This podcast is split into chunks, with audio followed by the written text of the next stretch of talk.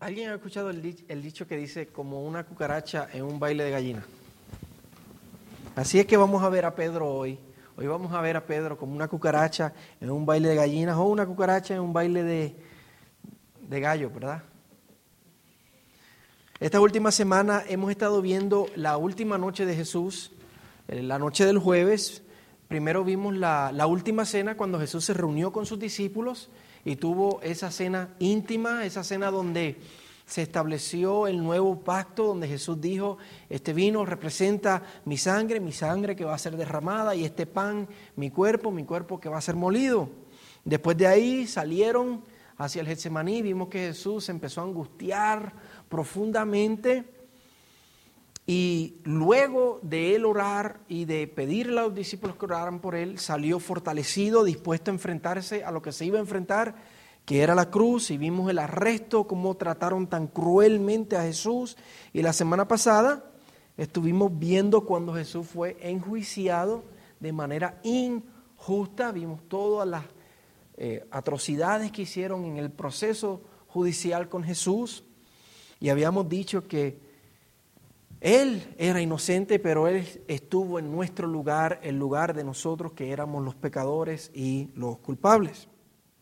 Y hoy lo que vamos a estar viendo hoy acerca de Pedro, lo que acabamos de leer, es, eh, va a ocurrir a la misma vez, a la par con lo que vimos la semana pasada, con lo que vimos acerca del juicio, de cuando eh, enjuiciaron a Jesús. Y no tan solo al mismo tiempo, sino en el mismo lugar en el, al mismo tiempo y en el mismo lugar que es la casa del sumo sacerdote, lo único que en lugares diferentes de la casa. Así que vamos a comenzar. Eh, tenemos que recordar en Marcos 14, si miran en la página 1098, la página que tienen al lado, en el versículo 27 al 31, Jesús le dijo a Pedro que él lo iba a negar. Y Pedro con insistencia en el verso 31 dice que repetía, aunque yo tenga que morir junto a ti, no te negaré. Y todos decían también lo mismo. Hace una semana estuvimos viendo eso. Entonces lo que va a ocurrir ahora, Jesús ya se lo ha dicho, ya se lo dijo a Pedro. Cuando Jesús le dijo esto a Pedro fue después de la última cena. O sea, fue hace unas horas. Porque la cena ocurrió como a eso de entre 6 a 9 de la noche el Getsemaní ocurrió entre 10 a 1 de la mañana, el juicio ocurrió entre 1 de la mañana a 3 de la mañana. Así que fue hace unas horas que Jesús le dijo que él lo iba a negar y es hace unas horas que Pedro insistió y dijo, aunque yo tenga que morir junto a ti, yo voy a morir, pero yo jamás te voy a negar. Importante recordar eso para entender bien lo que vamos a estar viendo hoy. Así que Primero quiero que veamos la, vergonzosa negación, que como ya vimos fue en tres partes, lo negó tres veces. Y comenzamos en el verso 66 y nos dice que Pedro estaba en el patio, en el patio de la casa del sumo sacerdote. Pedro está en, en el patio de la casa del sumo sacerdote y la manera que esas casas estaban organizadas es al revés como las que están organizadas ahora. Ahora tú llegas a la casa y está el patio, y después tienes el balcón y más adentro están los cuartos. Pues no, antes la casa era el cuarto, después el balcón y en el medio estaba el patio. Es como un cuadrado y a las afueras estaba los cuartos, después el balcón y en el medio de la casa, al descubierto, estaba el patio. Así que Pedro está en el patio y Jesús está en uno de los cuartos mientras está ocurriendo el juicio injusto que él, al cual él fue enfrentado. Entonces, Pedro está, él quiere estar cerca de Jesús, pero está a lo lejos. Él no está muy cerca porque él está velando por su seguridad. Él está velando que él sabe lo que Jesús está enfrentando. Él él vio cómo lo arrestaron, él vio cómo lo prendieron y él no quiere enfrentarse a lo mismo. Él sabe que probablemente a Jesús lo van a matar, él no quiere que a él lo maten, así que él, quiere, él está cerca del Señor, pero a la misma vez con una distancia donde él tiene bastante seguridad. Él quiere saber lo que está pasando, pero con distancia, de lejito, como decimos, de lejito. Y nos dice ese mismo verso, el versículo 66, que llega una de las sirvientas del sumo sacerdote. Sirvienta a lo que se refiere, este, el sumo sacerdote eh, era una familia bien importante, era una familia con, con, dinero y tenían una casa bien grande y tenían sirvientas que servían, que preparaban la comida, que limpiaban la casa, que se encargaban de diferentes cosas. Era, era una mujer que, eh, eran mujeres que la, la, la sociedad o no todo el mundo miraba con mucho respeto, con mucha dignidad. Pareciera ser una mujer muy insignificante, pero es esta mujer la que entre toda la multitud se fija de Pedro y lo mira de manera particular. Lucas nos dice que ella se fijó en él detenidamente, así que no fue que simplemente lo miró y siguió, no lo mira y se le quedó mirando y se le quedó estudiando y diciendo, este hombre es diferente.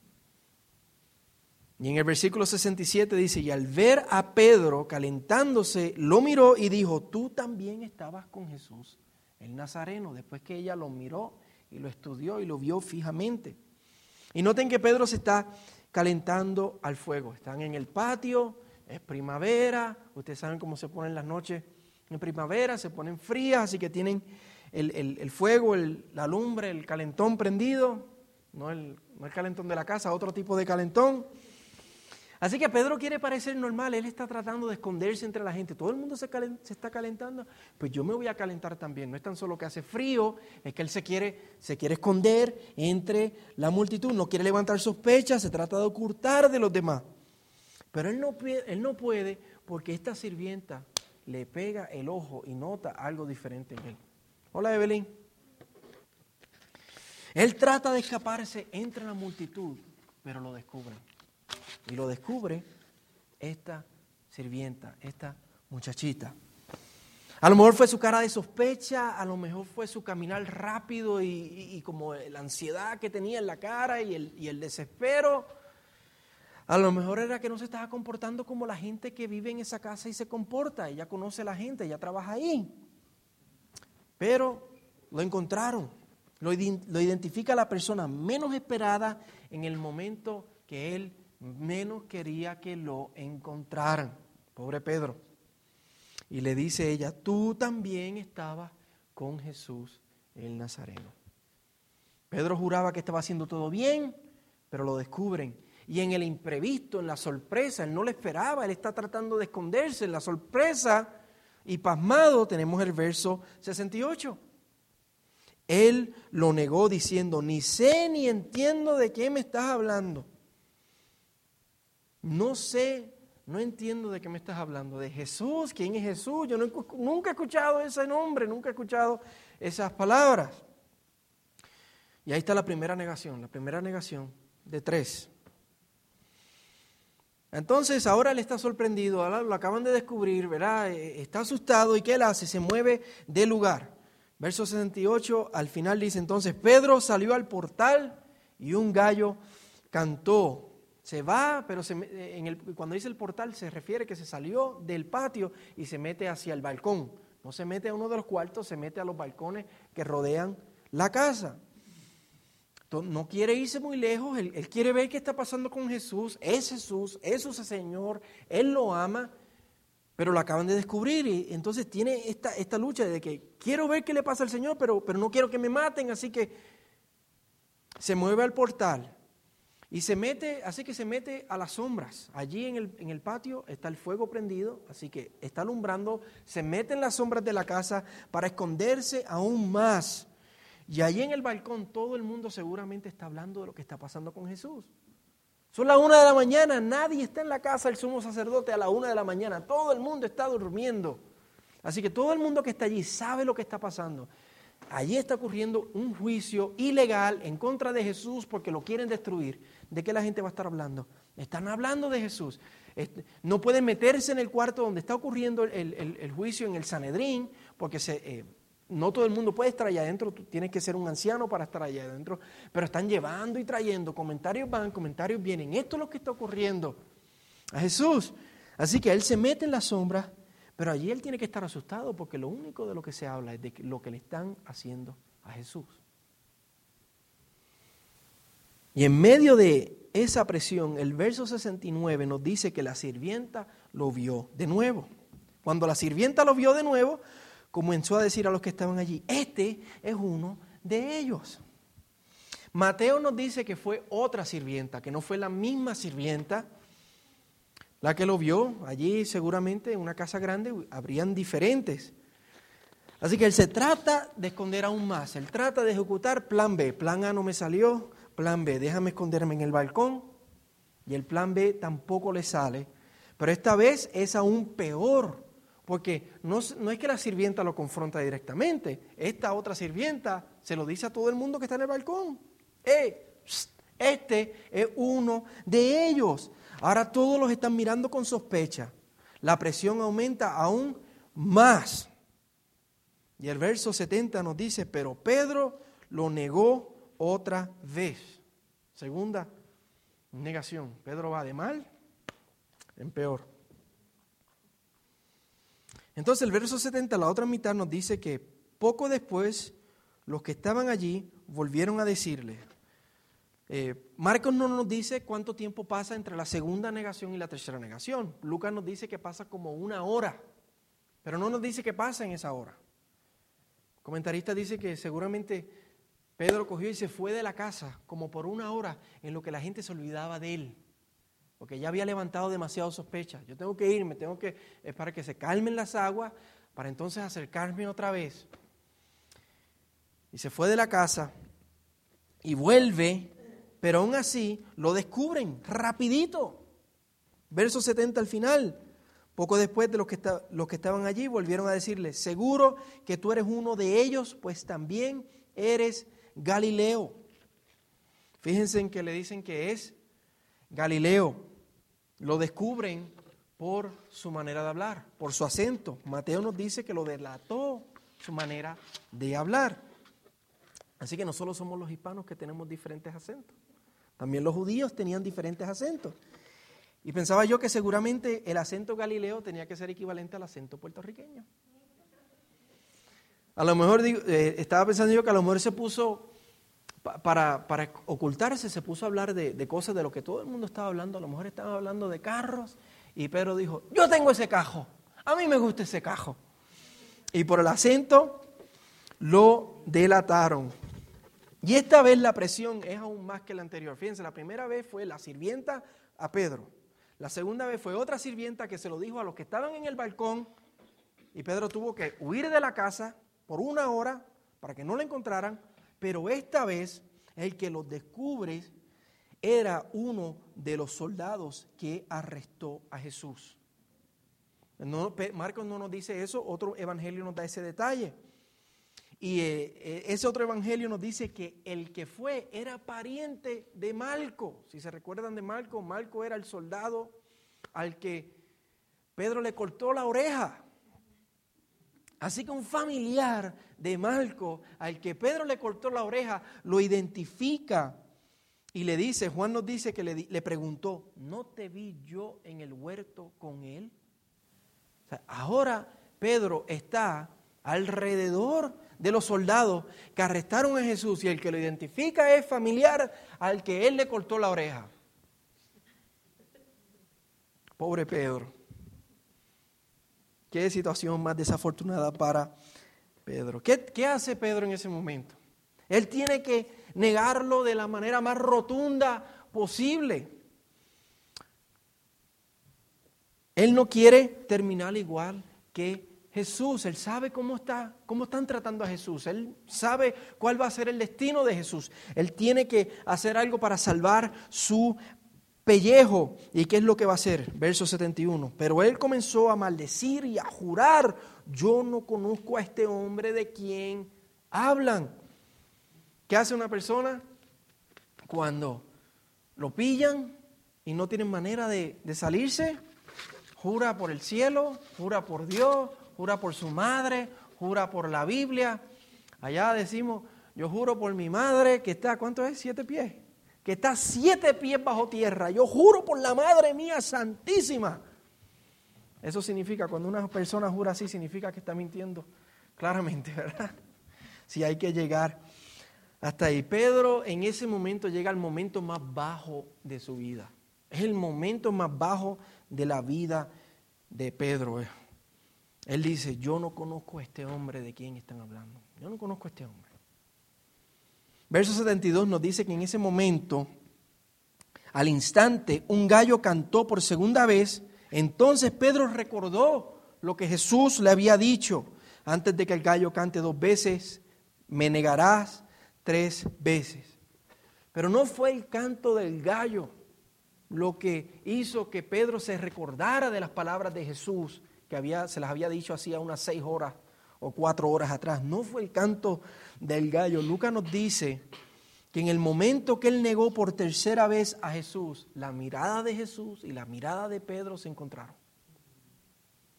Pedro está en el patio, Jesús está en uno de los cuartos, y en ese momento cuando él dijo, yo no conozco a este hombre de quien ustedes están hablando, Pedro y Jesús se miraron.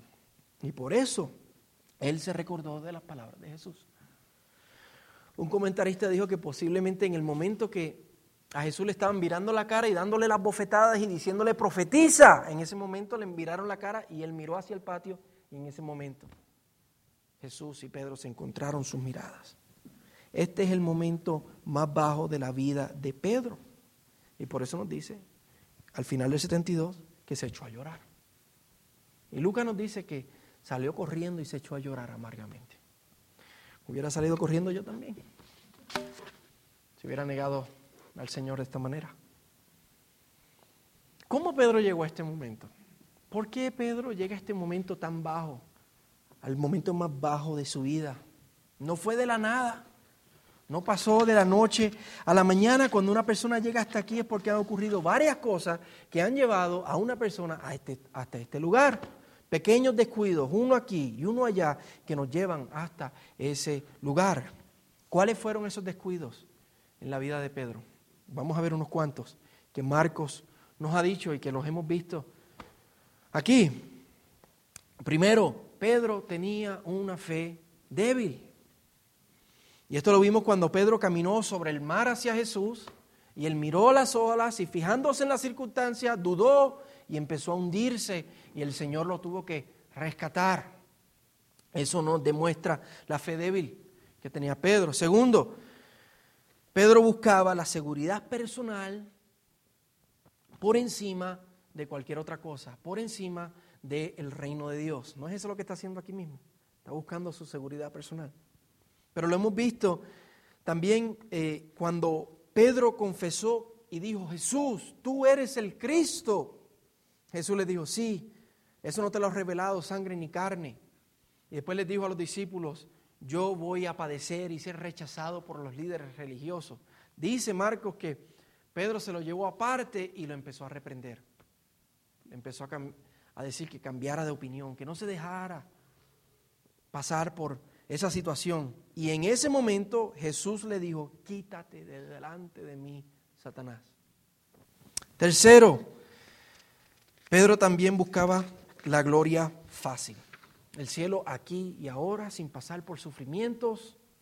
Y eso lo vimos cuando él se subió al monte de la transfiguración con Jesús, que Jesús lo invitó y allá arriba el Señor se transfiguró delante de ellos, de Juan, de Pedro y de Andrés, se transfiguró delante de ellos y eso lo que significó es que él dejó de ser dejó de ser hombre por un momento y demostró su gloria en todo su esplendor por un momento. Y dice que Pedro quedó tan pasmado que le dijo que hicieran como si fueran pequeños santuarios allí y se quedaran allí por el resto de sus vidas.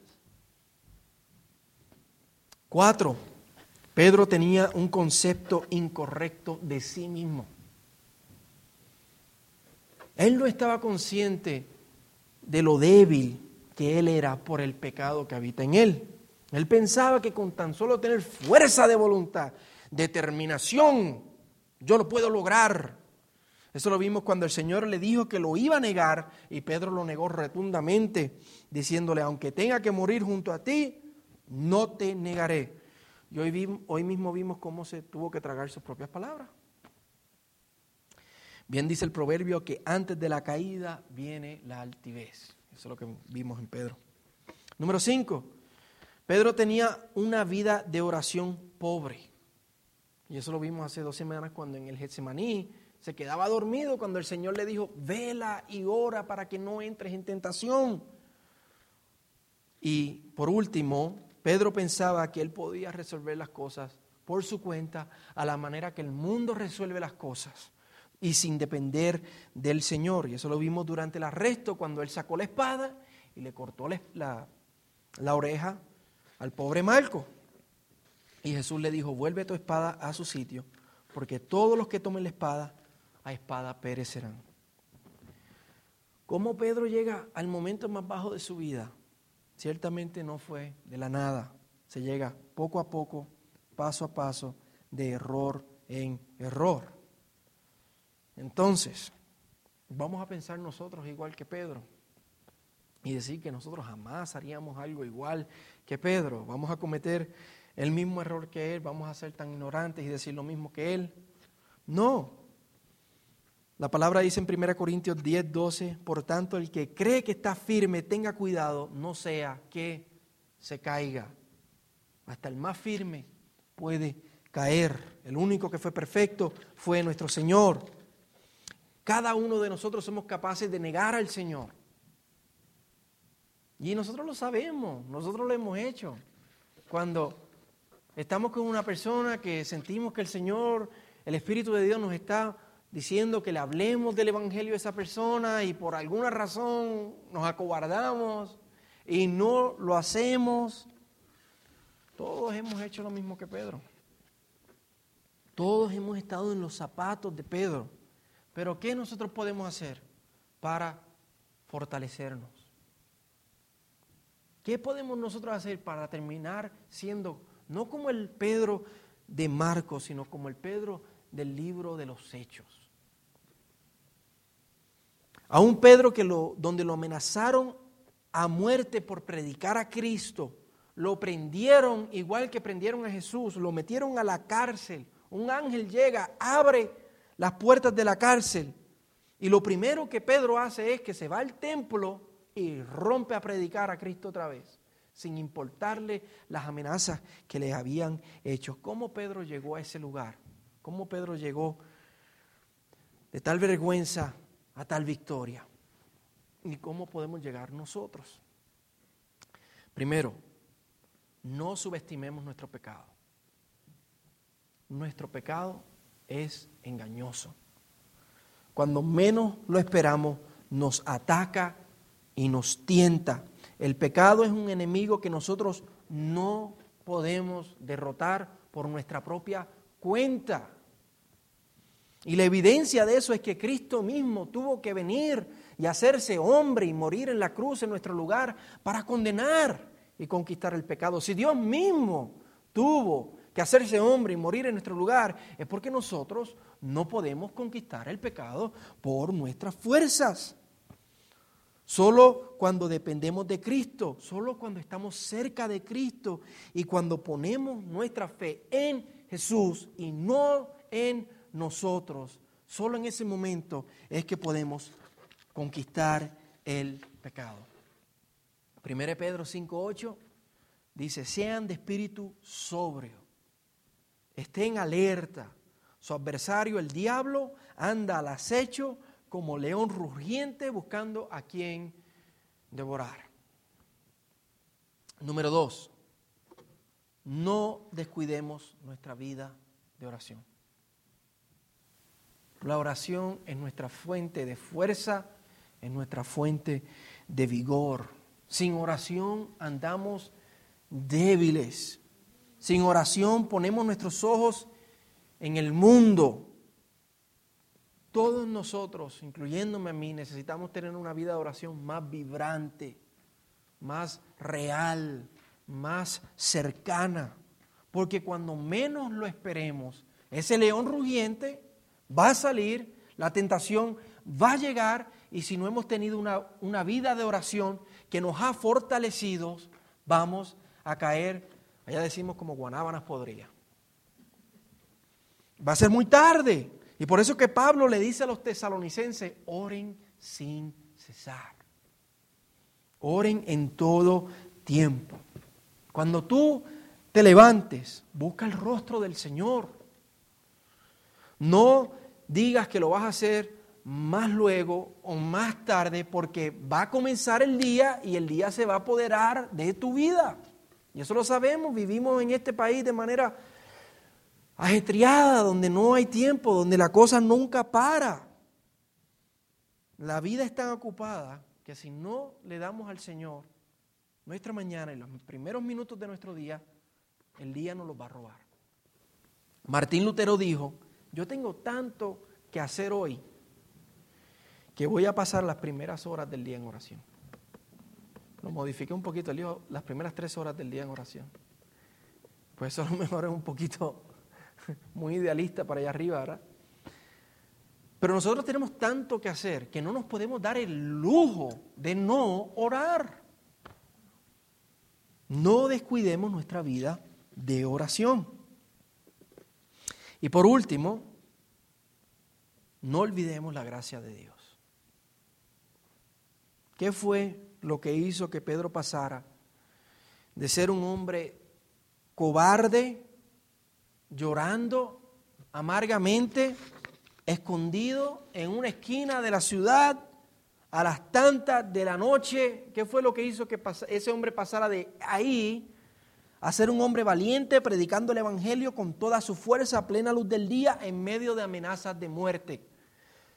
¿Qué, ¿Cómo Pedro pasó del punto de vergüenza A al punto de victoria B? Y eso fue el Evangelio. Fue la gracia de Dios. Fue el perdón, el poder del perdón de Dios. Luego de la tercera negación, luego de que Jesús y Pedro se encontraron con sus miradas, Pedro seguramente pensó, yo no tengo perdón de Dios. Yo acabo de negar al Hijo de Dios en el momento que Él más me necesitaba. No hay perdón de Dios para mí, no hay manera que Cristo me pueda restaurar a mí después de lo que yo acabo de hacer. Pero luego de que Cristo resucita, se encuentra con Pedro y lo restaura. Eso lo vamos a ver más adelante.